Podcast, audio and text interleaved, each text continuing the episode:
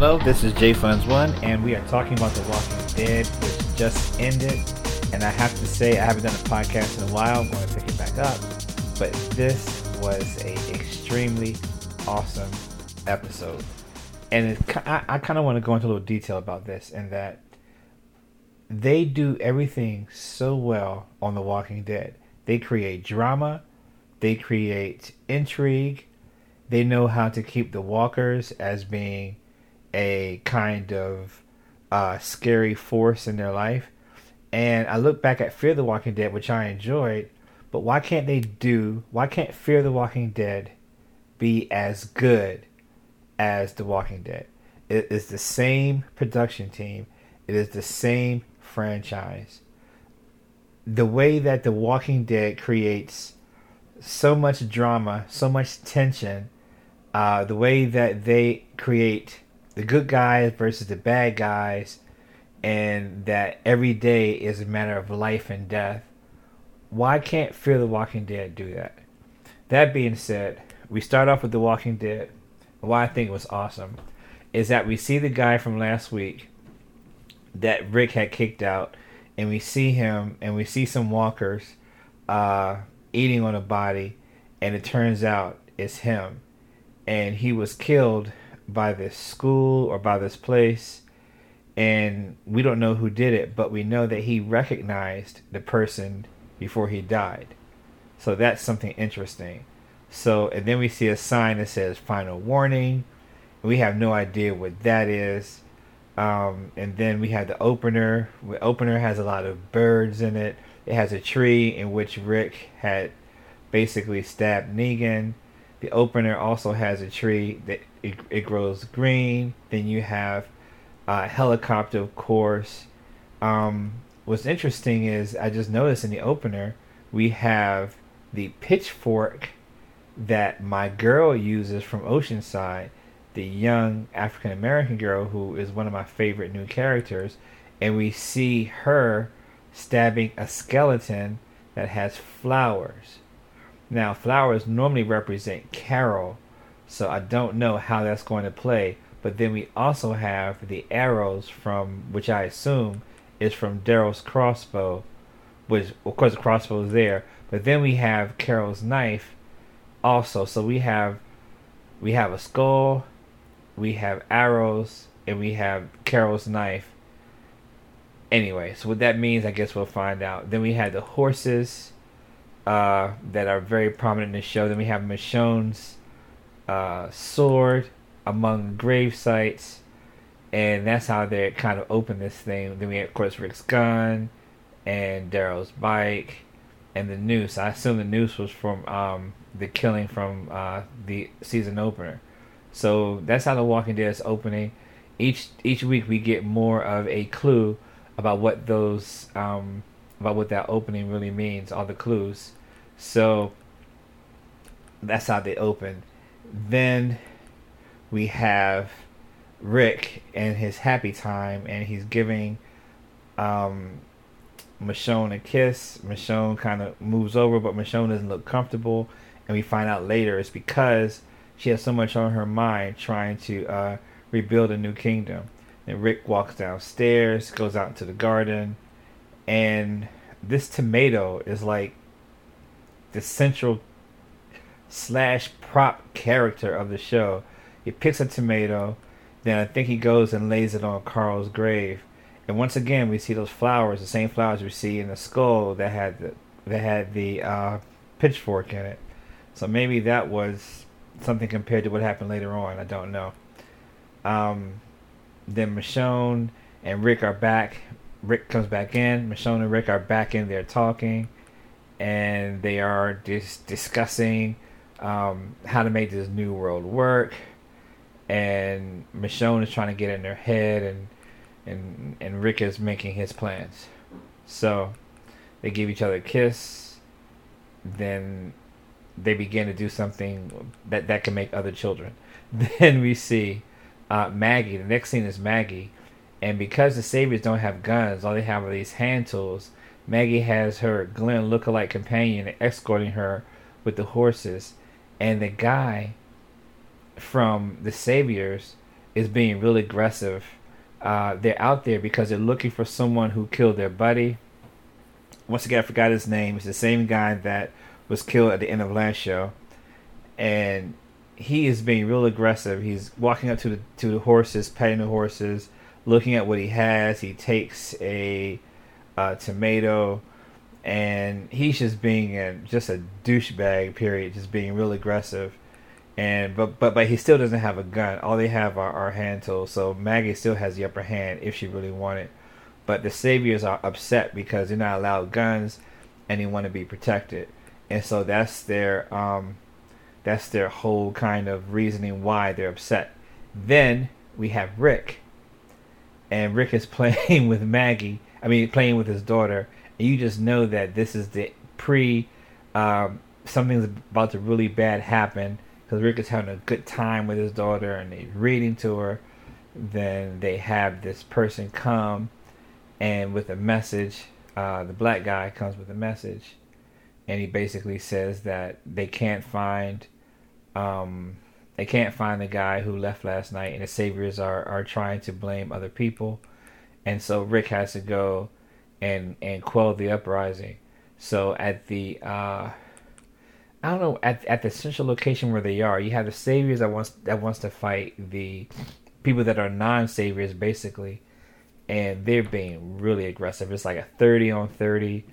And the douche that was kind of being aggressive towards Maggie, he's in, he's lead, leading the charge, and and he's basically like, you know, really confronting Carol, and Carol's like, we can go, you know, and the priest is ready to go. I mean, he's ready to step up into the thing, and then Rick comes in riding on his horse and says, everyone stop, separates the two parties together, and there, but they still have the concerns is that the Saviors can't protect themselves with guns, but Rick doesn't want to give the Saviors any guns because of they they can't be trusted with them. But they're trying to find out who killed this guy, and Rick suspects Jadis maybe, and but he's just trying to find out who did it. So meanwhile, the priest and Jadis have, have been hanging out. Which is, I, I like the Jadis character, and I like her all the way up, but the end kind of messed with me a little bit, and we'll get into that. So Rick then talks with Daryl, says, did you do it? Daryl's like, if I want to kill him, I'll do it out in the open so everybody can see. So it wasn't me. So, um, but Rick looked at the body, and he saw that there was a small um, hole inside the body, like an arrow. That's why Rick thought it was maybe Daryl, because Daryl, of course, shoots the bow. But it wasn't Daryl. And we find out later who it actually was, and we'll get into that. So the next scene, you have Maggie and the girl from Oceanside, the African-American girl, I forgot her name.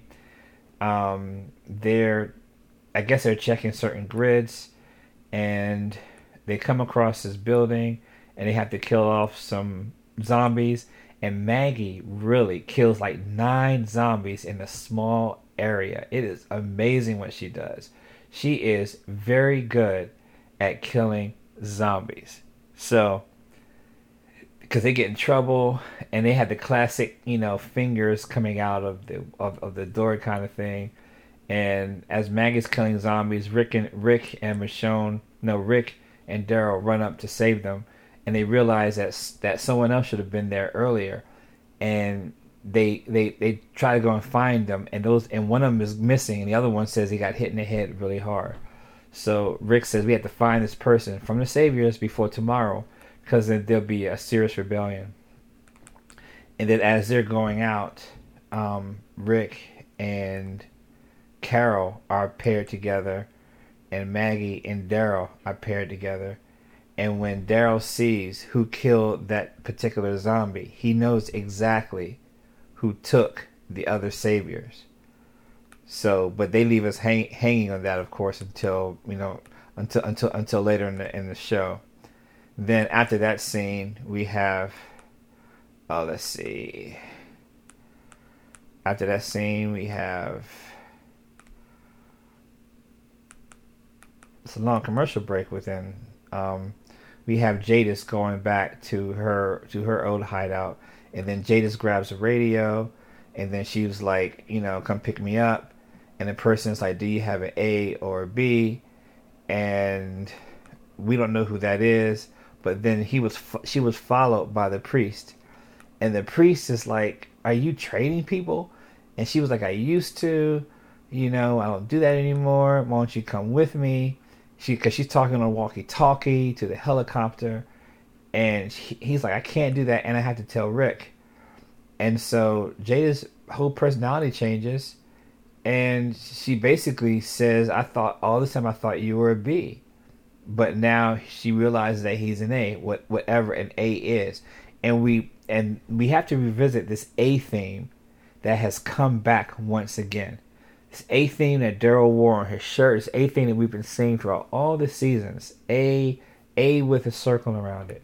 So Jadis knocks the priest out, and as we see, puts him in the same situation that uh, Negan was in earlier, and that kind of pissed me off about Jadis. I like Jadis. I was hoping that she would be redeemed to be a nice warrior for the good guys once and for all, but that didn't happen. Then we have our Carol scene where Carol and Rick are in the woods, and a douchebag again tries to put a knife to Carol's throat. Now we all know what's going to happen with that. Nothing good is going to happen unless you just kill Carol first without her even seeing you. But the moment that you think you can overpower her, then that's it. So they, they, they grab Carol, try to get her gun, and Rick comes and says, look, you know, stop this. And he and the, and the douchebag has a knife to Carol's throat, says, I will cut her before you can't do anything about it. Give your gun to my guy. But Carol has another knife hidden in her sleeve. It comes down. Of course, Carol gets away. And as she moves to the left, stabs him. Then Rick shoots the guy in the chest. Not in the chest, like in the shoulder or something.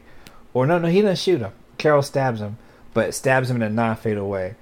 And basically saves his life. It says, and this is what's interesting. Carol says, we value people's life. So now you have Carol and Rick versus Daryl and Maggie. Because Daryl and Maggie aren't in a value life camp like Carol and Rick are. So after Rick lets them go, then we see the next scene, a lot of commercials of course, but then the next scene is Daryl knows who killed the Saviors, and Maggie knows where they're hiding out because of how she was talking with the, the girl from Oceanside earlier. And it was Oceanside that had did it, and the reason why it was Oceanside is because they wanted revenge for them killing all of their men, and they're about to kill a rat, and the rat was the one that killed Baze, Baze, which is her name by the way, uh, Baze's um, brother. He was eleven, and so Carol, no, sorry, Maggie and Daryl are looking at them as they're about to kill, so so they stop of course, and then and then they hear the story about how a rat basically killed the girl's eleven-year-old brother, and she said there are no exceptions after Bae was trying to plead for her brother's life. And so once Daryl and Daryl and Ma- Maggie heard that, they basically walked away and said, if you're going to kill him, they ain't say anything, but the assumption was go ahead and kill her, because they said this was the last Savior alive that did that dirty deed. And that's why you saw the sign in the beginning of the show that said final warning, because that's the thing that, that um, Simon has said to them, final warning, before they killed all the men. So Daryl and Maggie are in the revenge camp. Carol and Rick are in the let every life is precious camp. So this was a very good show. You have two opposing camps trying to make this life work.